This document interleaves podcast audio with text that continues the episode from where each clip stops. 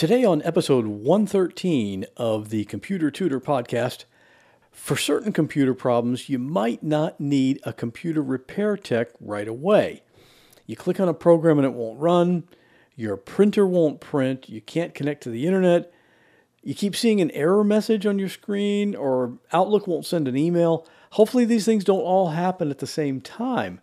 But if any of these things happen to you, Today, you're going to learn some things you can try first before you need to call for help.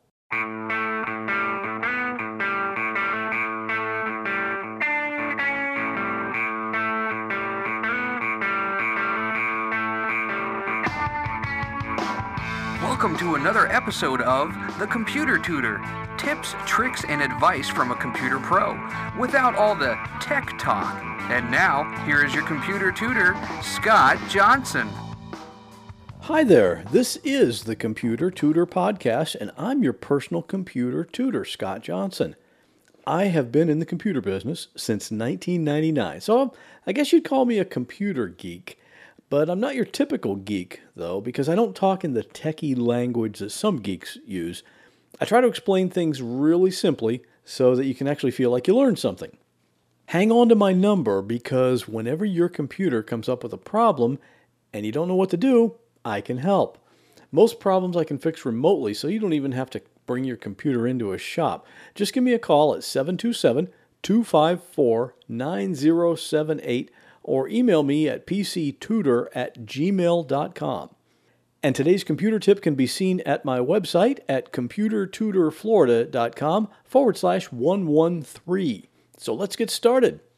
Here's something I've learned about being in the computer business for quite a long time whenever I check my email and there's a new email there and the subject line is just the word help in all caps and with several exclamation points, I have a certain plan of action. Now, back when I was new in the business and just getting started with helping people with their computers, I would look at an email like that and immediately open it and see what the emergency was. I mean, obviously there must be a client in great distress, right, with a major computer problem because they seem to be in quite a panic about it. But over the years, I've learned that real, actual computer emergencies are pretty rare. You know how if you call your family doctor's office phone number at midnight, the recording says, if this is an actual emergency, please hang up and dial 911. Well, it's kind of the same thing. My clients have my phone number. If this was truly an urgent computer problem that required my immediate attention, they'd call me rather than send an email and wait for me to check my email and then reply. So these days, my reaction when I get one of those panicky emails is a little different. I continue with whatever I was doing and wait for like 15 minutes to a half an hour. And 90% of the time, you know what happens? Within that half hour, or actually most of the time within like 10 minutes, I get another email from that same person that says, Never mind, I figured it out. So it wasn't really an emergency. And in fact, it wasn't even a situation that required a computer tech. The computer's owner was able to solve the problem. So that's my point, actually. There are some situations that you might run into with your computer where if you just try a particular thing, it might just solve the problem. So, today I'm going to go over some of those situations and tell you what you should try doing right off the bat to see if that fixes it. Situation number one no internet connection. First thing to try is restart your router and modem. Of course, first you need to be able to identify your router and modem. Everyone has a modem, which is usually provided by your internet company. That's a little box that brings internet into your home. The other little box is the router. That's what routes the internet signal to more than one computer, and it can do that either by cables or by the wireless signal. Sometimes the internet company owns the router and provides it to you, or you might have purchased the router yourself. And in some cases, the modem and router are one single unit. You can ask your internet company about that if you're not sure. In any event, you need to disconnect the electricity from both of these things, the modem and the router. Just do that and then wait for a minute and then plug them back into the electrical outlet again. Wait a minute or two after that to get them all booted up and see if your internet connection has come back. You know why you try this first? Because In a lot of cases, it'll solve the problem. But more practically speaking, if you call your internet provider and tell them, hey, you can't go online, the first thing they'll tell you to do is power down the modem and router and power them up again. Might as well try it, get it out of the way. Situation number two you double click to run a program and it doesn't run. First thing to try is restart the computer. Notice carefully that the situation here is that the program does not run. Not that it takes too long to run. This is a piece of software that will just not start up. This is a good question to ask yourself right this minute. When was the last time you restarted your computer?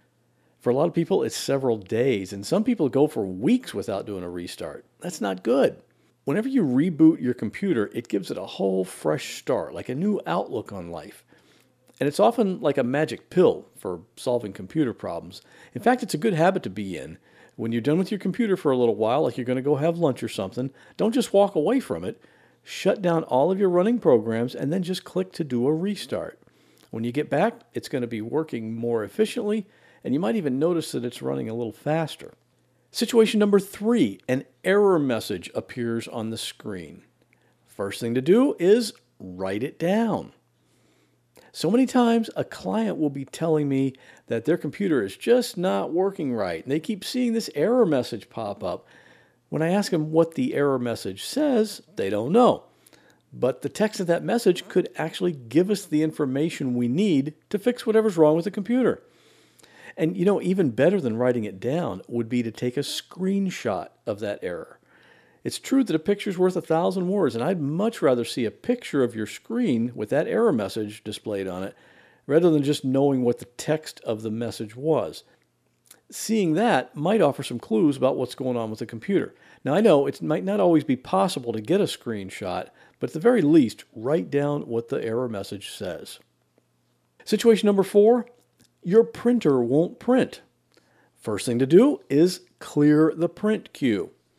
When you send a document to the printer, it'll either print successfully or it will get stuck there waiting to print. If it gets stuck, then no other document after that is going to print. You remember Willy Wonka and the Chocolate Factory? And one of the kids was that big fat boy named Augustus. He fell into the river of chocolate and he got sucked up in the pipe. And as long as he was in that pipe, nothing was going to flow through. Well, when some document gets stuck and doesn't print, nothing after that is going to print. But unfortunately, your print queue doesn't continue to build up pressure and eventually spit the document out into the fudge room. No, you have to actually go to the print queue and delete that first document in order for anything else to print after it. So to do that, go to Control Panel and click on Devices and Printers and find your printer in the list double click to open your printer, and then click where it says See What's Printing. And whatever you see in that list should just be deleted. It doesn't delete the document, it just clears out the print queue. Then you can investigate what's going on and why the first one didn't print.